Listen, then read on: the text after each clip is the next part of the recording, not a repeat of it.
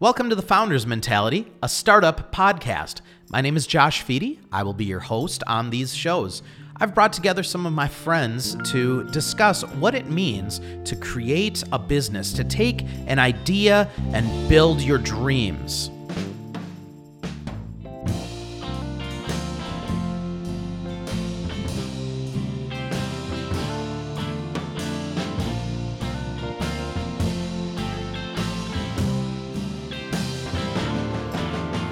On this second episode, we'll be meeting with a very good friend and trusted advisor of mine, Mitch Coopet. Mitch is probably most known for being a founding member of Code 42, uh, but also more recently, his company Rambl. Let's have a conversation. All right, everybody, uh, welcome to uh, the second episode of the Founders Mentality.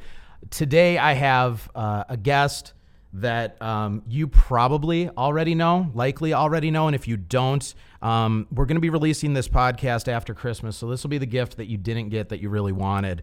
Um, so you're welcome. Um, sitting across from me here, this is Mitch Coopet. Mitch Coopet, you would know from Code 42. You might know from his uh, current venture, After Code, with Rambl. Um, Mitch and I uh, have been uh, he's he's been an unofficial advisor to me uh, personally for probably the last eight months now. Uh, we're both working on new softwares in the sales space.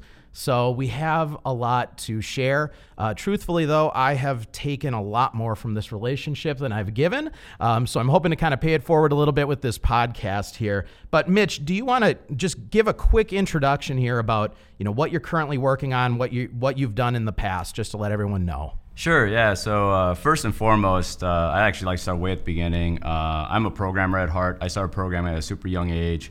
Uh, started uh, did, studied computer science at the University of Minnesota.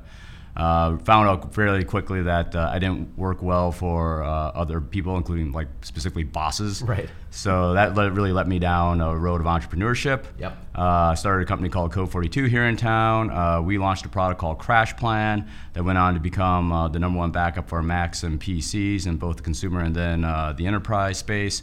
Um, by 2016, when I left, we were well over 550 in headcount and well over 100 million in revenue and uh, we had about uh, 45,000 businesses uh, that we call customers and well over millions of uh, end users uh, on the consumer side. And then finally, uh, we had exabytes of data being protected around the world. So had Couple done a, successes. Yeah. Code 42 had done a, you know, between me and the two other founders, Matthew Dornquist and Brian Bispala, uh, we got to see a lot of growth. Yep. Uh, got to encounter a lot of challenges, overcome a lot of those challenges, and learn a lot of lessons along the way. Yep. Uh, my latest venture, Rambl, which is an AI-powered uh, sales calling platform uh, to help uh, teams uh, learn and grow from their sales calls. Yep. Uh, that has been just as much of an educational journey. Uh, I think one of the things, especially as founders, uh, talk to other founders that have supposedly been there and done that. Right. They go, "Wow, you must have all the answers." And the answer is, the only thing that's really been um, transferable. From my time at Code 42 is the ability to be open, yep. uh, adapt, and learn to situations. Uh, yep. The world is such a different place from when we started Code 42. Right. Uh, the track that we took down with Code 42 was a bootstrap track. I'm on a, a, a funded track this time around. Mm-hmm. So a lot of new things. I'm in a different space. Uh, and again, it's a different day and age. Back in when we were doing Code 42, uh, we built the cloud. Right. Yeah. And in this day, you get to leverage the cloud, yeah. and that's it's a very there. different uh, type of game. So it's yeah. been exciting, and uh, I'm really happy that you're giving me the opportunity to share some of the things I've learned. Yeah. No, I want to talk all about all the things I've learned personally. A ton of stuff, a ton of stuff from you that I've applied in many, many ways. There's been maybe a couple things that I've said, you know what, that's not the perfect fit for me. Um, and I think that that's an important thing for entrepreneurs, right? You can't take every piece of advice and run with everything that people tell you to do. You have to look at it and say, does this actually apply to me, who I am? Because I'm not the same person as Mitch. Yeah. Right? I think that's actually a really great insight. And I actually try to couch things I tell people with, yeah. hey, listen, this is based on my own experience. Yep. Uh, one of the things I actually look for in people that uh, I choose to spend time with yeah. is that they disagree. Right. They'll outright disagree. They have their own view on things and they're okay with it. Uh, I think if you uh, simply are looking for experts to lead you to your golden path, uh, right. you will fail. you will. Yes, absolutely. Absolutely. No, so I mean, one thing that um, I wanted to talk about here because I think that a lot of people that are going to listen to this are obviously going to be either active founders or thinking about becoming founders and starting a business. Uh, one of the first things that you've talked to me a lot about is testing your ideas. Um, why are you even doing this? Um, you have given me more pushback than probably anybody else, um, trying to get me to just take a step back and really examine what I'm doing and why I'm doing it make sure it's intentional. Can you talk a little bit about your process with starting a business and and how you test your theories? Yeah, so um, it all depends on sort of like where your background is. Whatever you're currently strong in, say I know you have a sales background, Yep. right? Um, I'm a technologist, so that's going to be my core strength. Well, those things tend to be, uh, while they're uh, blessings, they're you know gifts. Uh, they also can be things that uh, cause you to have blind spots. Sure. Uh, as you try try to you know get ideas for what your next company should be or what the big idea is going to be that's going to lead you to a, a massive business. Um, I think that all ideas start with, you know, is there actually a market for this? Yep. And uh, if you're a technologist, the first thing you might go do as soon as you get hit by an idea is build something. Right. Right. Yeah. Uh, the first thing you might do as a salesperson is go say, "Hey, can I sell one or two deals Yep. around this idea?" Exactly. And the reality is that uh, neither one of those are actually very smart approaches Sure. because while they'll feel good and they'll kind of uh, scratch the itch, uh, they're not very strategic. And overall, if you want to find yourself uh, building a great business, uh, you really have to find is there a market need for what you're doing, and you can test that uh, very cheaply these days because there are things that you can do like landing pages. Yep. Uh, there are things, you know, email campaigns, uh, and also just being very strategic, knowing that okay, one or two deals is not the same as having an actual market to go after. Right. So a lot of times people say, think of things like total addressable market. They'll think of go to market. Yep. Uh, there's something before that, which is just sim- simply market size. Right. And if you don't do the market size experiment immediately, you're really uh, blinding yourself to the biggest opportunity. Right. Absolutely. Absolutely. And then another person that I'm going to be having um, on the show, Thompson with Nice Healthcare. Yeah. I mean, everybody loves Thompson. Thompson's awesome. Um, I'm the main focus of that show is going to be around uh, testing your ideas because nobody does it like him, right? Um, but one thing that has really rung true while I've been building my product, and one thing that I've heard from you as well when you're telling me stories about how your current product came to be, is that um, investors. Let's talk a little bit about investors, and let's start really early on. When investors invest in you, they're investing in you right? And you need to be willing to do the right thing for your investor and allow yourself to pivot a little bit if things aren't going in the way that you thought they were going to go, right? Yeah, uh, I, I think uh, you know the way that I like to frame it is that there are different stages of investment. Yep. Uh, as the data comes in from more and more investment rounds and funds and the companies that won and the companies that lost, uh, the investors are getting a lot smarter as well. Yep. And so uh, nowadays, you really uh, can benefit from jumping into like say, an incubator like Y Combinator, just Right. because they really know that early stage uh, track that you should be on, what uh, early stage traction indicators look like. Yep. Um, that said, I think uh, you know initially uh, the first, very first uh, investment thesis is going to be team and dream. Yep. You know how good, how capable is this team? It may not have anything to with track record, while that can help. Uh, it's just do they believe that this is a person that can execute the vision that they've just laid out for them? Right. And uh, it doesn't mean necessarily all the way to the end. It just means can they get it to a reasonable value? Yep. Um, prove that there's a big market opportunity, uh, and at that point, the investors can uh, then you know reevaluate whether or not uh, you're the right operator at Right. scale. Yep. Uh, and one thing I like to point out for um, uh, especially you know first-time founders is you know you don't have to see it all the way to IPO or acquisition. No. You just have to see it to a great opportunity. Yes. Sometimes the things that you know let you get there, like you're just a great builder, uh, actually hold you back when you get to the later stages of the company. Yeah. Um, perhaps you're not a great delegator. Perhaps you're not a great communicator. Yep. Uh, if you are very interested in uh, being a well-rounded, you know, CEO type founder, Yep. then these are all things you're going to have to learn how to do. Right. But some people just simply don't care to do that. Some people are simply inventors. Yep. Uh, some people are simply evangelists. Yep. And that's okay. But the best thing to do is to have a good self, healthy self-awareness, and to be okay with those things rather than uh, have them become friction points Right. and cause uh, a combative relationship potentially with. Uh, you know, employees, Yep. uh, you know, partners, and then most importantly, uh, your core investment team. Yeah, yeah. All right, so I want to dive into um, how you raise the money that you raise a little bit, but before I do that, uh, when people ask me, so I'm, I'm going to put you on the spot here a little bit and let you hear what I say about you when you're not around. Oh boy. Okay. when people ask me, uh, Mitch Coopet, I saw you were talking to Mitch. What is Mitch? Who who? What is he like? I say the same thing to every person. I say Mitch Coopet is like Robin Williams level smart, right? Robin Williams level intelligence. It's an intimidating thing to sit in a room with you for me because you will say 10 things while I'm trying to figure out the first smart thing that you told me, right? You really challenge me to think deeper about things than I typically do. It's a really, really um, valuable quality that you have. And I uh, respect the heck out of that, right? And that's something that I'm trying to do more of is be more thoughtful about the decisions that I make in my business. Um, but one of the things that you've uh, spoken to many times that you have a very good process with is how you raise your money with investors, the process that you go through with them.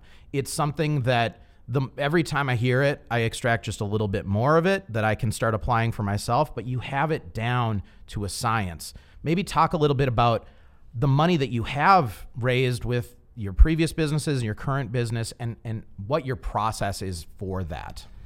Yeah. Well, first off, uh, thanks for that. That's, those are really kind words, and uh, I well, It's true. Perfectly honest, I've never been compared to Robin Williams before. Well, you so- have now, so that's a first. and that's how it will be forever and ever. So yeah, so that's it's it, it's now going to be on the internet. So there Yeah. it is. oh boy.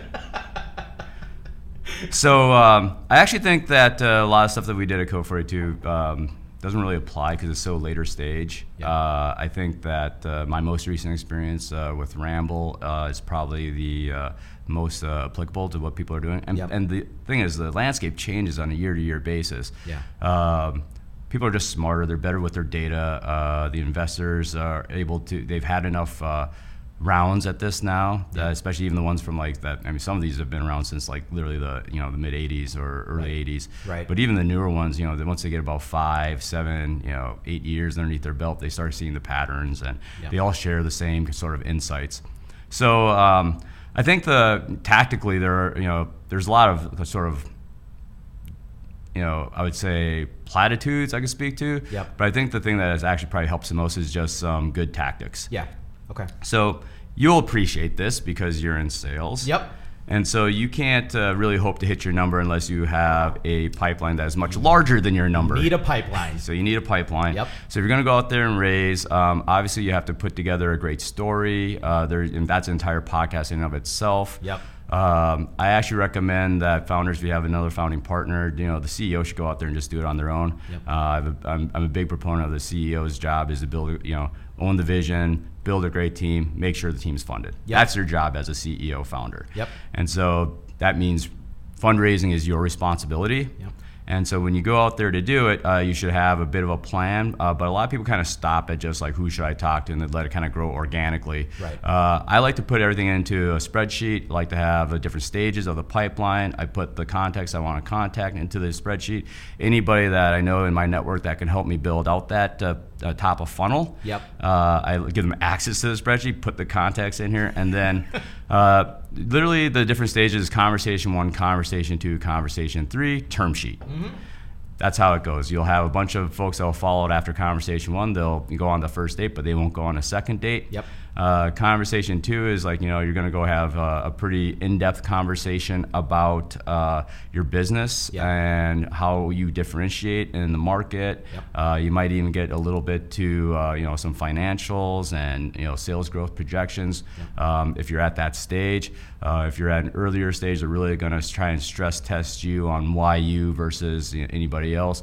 Where do you think the big opportunity is? But what they're really testing for during these conversations is A, again, are you the person to get this vision done? Yep. B, is the vision big enough? And then C, do they actually uh, make bets, you know, Right. on divisions like yours? Right. Um, So I like to put it as a, it's market, you know, it's the founder, and then is it the winning idea in that market? Absolutely.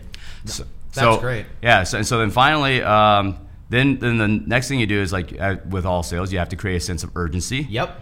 And so to do that, you have to time box this stuff. I think a lot of people just leave this stuff open ended, Right. And they won't say things like, "Hey, you know what? Uh, great to talk with you. Um, by the way, I want to let you know that."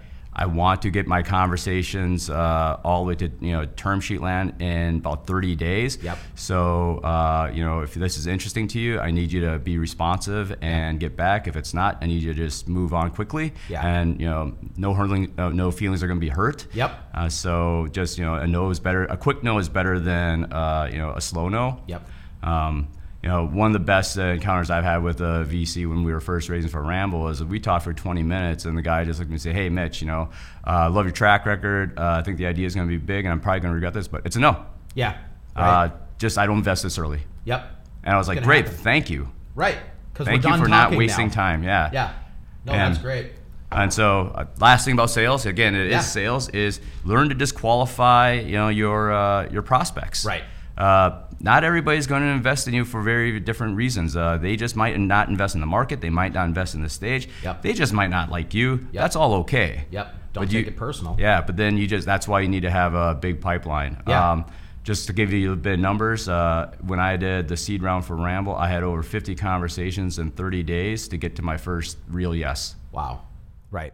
No, it's so I get asked this a lot myself, and especially right now because I'm in the beta cohort here at WeWork, um, which has been great, right? There's 15 other startup businesses in there. Um, they're all at different points in their fundraising. And what I tell everybody is it is no different than sales. It is sales. It's Yeah, it the is. exact process that you court a prospect is the exact way that you court an investor. Yeah. Um, and so, yes, time boxing is is incredibly important in any sales effort, um, especially with investors as well, right?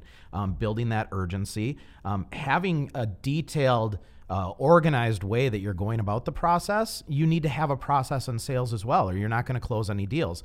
Um, but the most, the single most important thing that I've at least personally found um, is the pipeline uh, just like in sales. If you don't have a pipeline of deals, you you don't have any deals. Um, if you don't have a pipeline of investors, you don't have any investments. Um, and you know, just the the sheer number of investors that you had to meet with uh, to close the deals that you did uh, speaks volumes. So any uh, entrepreneurs that are listening to this that are maybe saying there's not enough investment money um, in Minnesota or whatever state you live in, you're having a hard time raising that money. Maybe look at what your pipeline is and build that pipeline. Start having those conversations. The only thing that I would add to that is when you do start having those conversations, if they don't give you a clear yes or a no, keep them informed. Treat it as an open door opportunity to keep the conversation going, just like you would in any Absolutely. sales process. Yes. Um, because I have had um, plenty of experiences with people that just aren't ready yet, maybe just don't feel like is is he really the guy that's going to make this happen? Is he really going to build that team that's going to make this happen? Giving consistent updates about where you're at, whether or not they've asked for them, will take you uh, much much further. Yes. Um, there are two fundamental differences in uh, selling, say, a product versus selling uh, what you're selling here is your company. Yeah. And uh, one of the things is, uh, again, you want to create a sense of urgency. So time boxing is one. But the other thing that investors really uh, look for is who's already in. Yeah. And so the hardest part is just getting that fire going. Right. And so the moment you get even uh, a verbal yes, so the strategy I like to do is I like to try and find people who may not lead, Right. but will do a follow on. So they just say, hey, I'm in if you can find a lead investor. Yep. If you can get one of those in, they're a little bit easier to catch and then um, use that to then entice other investors. Yes. Uh, a very, very good strategy to use as you're going out having your conversations. So Yep. you're really not, think of it as you're having about two types of conversations. One is, hey, if I find someone to do this, are you in? Right. And then that's a different type of conversation than like, are you going to lead this round? Right. So if you're listening to this podcast or watching the video, hit pause right now, rewind about five minutes, uh, listen to that four times over, and then go fundraise right now. Um, and just use all those things, and it will make all the difference for you. Okay. So we've talked about a couple things. The last thing I want to touch on here, because we've mentioned the word team a couple of times, and we actually had um, a question on LinkedIn um, from someone that wanted me to ask about teams. What do you do when your expectations aren't being met? Uh, I want to look at this in two different ways. Let's talk about what you might do with an internal team and what you might do with an external team, um, because I think you might handle them slightly differently. Um, but how do you handle that when you're building a product? Um, and let's just stay in the digital space, and your team just is not hitting the mark, not getting the expectations that you're looking for. Yeah, so uh, I've built a lot of teams over the years, and usually uh, teams become dysfunctional uh, around one core thing, and that is trust, okay. Uh, communication. Yep. And then uh, from there become all sorts of things like mismanaged expectations. Yep. Um, first thing you do, especially in the early stage, if you're sort of like, you know, if you are the founder CEO and you are responsible for product, which I'm thinking we're talking about here, is yeah. like, is, are you uh, seeing missed timelines on a product delivery schedule yep. uh, consistently? You really have to start with yourself. Yep. Because guess who's setting the expectation? You, you are. are. Yeah. So uh, I've done product for a long time. And I've found that the number one way to hit expectations is to cut about 75% of what I think can be delivered from my expectation. Right. So I, I really start with just core things. Can you build this thing and then get commitments? Yeah. Um, now, if people commit and they continuously miss their commitments, yep. then the problem is with their ability yep. to deliver what you need. And then you probably have a problem with a you know with this particular person or team member. Um, one of the reasons I kind of like contractors really early on is because they are, uh, you know, they're mercurial. Uh, they know that they won't be around if they don't deliver on their commitments. So they'll, yeah. they tend to be much better at defining what they can commit to. Yep. And so, and they'll also work hard to kind of push back on you if you are being unreasonable in your expectation setting. Right.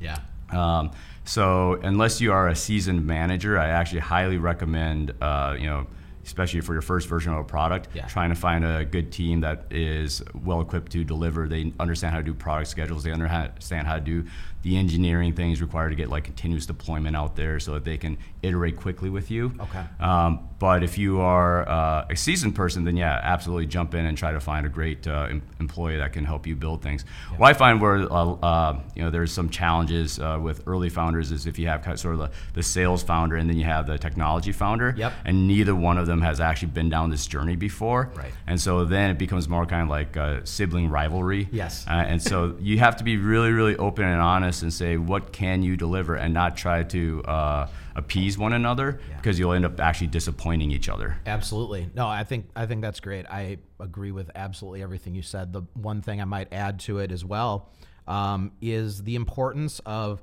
documented contracts um, so that if things go sour, um, and we'll just stay in the digital space because that's where we're both at. Who owns that code, right? Because I'm a salesperson, right? I'm not building the product that I'm building. I have a team building that product. If something goes wrong in that team and they determine they don't want to work on this anymore, yeah. who owns that code? Make sure that you have those documents in place before you start building anything. Absolutely. Because I think we've both heard plenty of stories where there is a technical and non-technical co-founder that come together and build something really cool and then something blows up the relationship sours and the product either disappears or it goes with one of the other one or one of the two people right and there's really nothing they can do because they were buddies and they were just working on a handshake and they thought this was going to be just fine don't do that right make sure you get that documented yeah, I mean, in this day and age, there's no reason not to do that. I mean, there's so many resources available. Um, yeah. The end of the day, you know, your products are the intellectual property that of you know the code base, uh, processes that you develop, and having clear uh, definitions of those in contract form is really important. The last thing I'm going to circle back on uh, quickly here while we're wrapping up on this one is um, let's go back to what you said about you feel that the CEO's role is to be the one that's out there fundraising. Um, I also believe, and I think you also believe this as well, because we've had conversations about this, that the CEO should also be the one that defines what the sales process is going to be for their company uh, before they bring on any additional support in the sales team. Yes, And- yes, And I know that you do all the sales for Rambl right now. I think you've been just bringing on people recently. I shouldn't. I, well, I don't do all the sales. But I, I should say is that uh, we, we've actually defined the sales process and got the product to a point where we feel comfortable to Yeah. uh, actually hand it off to somewhere else. Yeah. Another way to put it is that your very first sales, let's call them the first 10, 12, maybe 20 deals, Yep. uh, those are CEO sales Yep. because your product isn't out there. I think one of the things that people, especially if they come from larger organizations, they think of product, market, and sales as different functions. They're actually in a in a in an infancy of a company. Yep. They're all the same thing. Right. You are learning if your solution to a market problem thesis actually works, and you don't have any data yet. Right. It's only once you have data, like okay.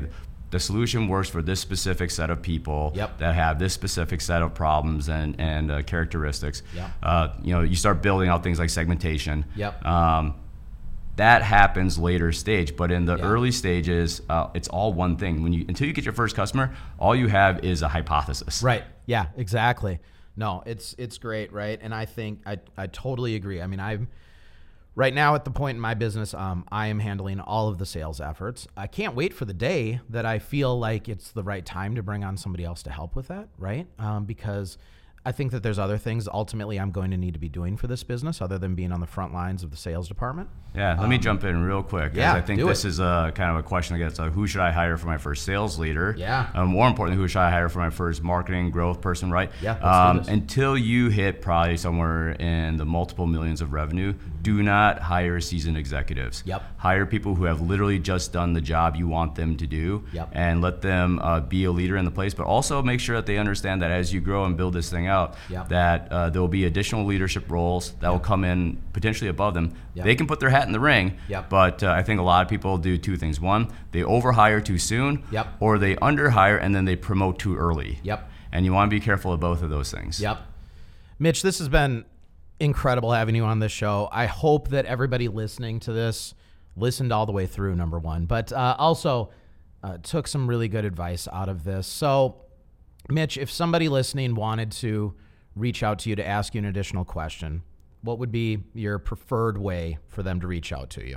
They can connect on me on LinkedIn. Just All say right. they uh, saw it on the podcast. and uh, yeah, I, I usually respond to most things. Yeah, yeah. If you have questions, uh, Mitch is a really great guy um, for those questions. I would say the best way uh, to have a conversation with Mitch is uh, you go to a lot of events.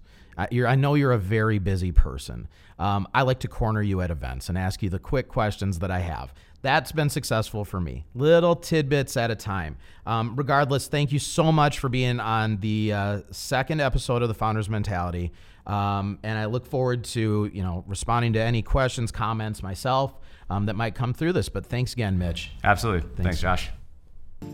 So, what do you think? Pretty good, right? We have plenty of other episodes on our website at thefoundersmentality.com. And don't worry, you don't only have to listen to these episodes. If you prefer to watch a video, we do videotape every single episode and post them every other week on our website. Again, the web address is thefoundersmentality.com. This has been Josh Fedie. It's been an honor bringing this information and these guests to you, and I hope you continue listening. Don't forget to give us a share. Talk to you next time. Bye.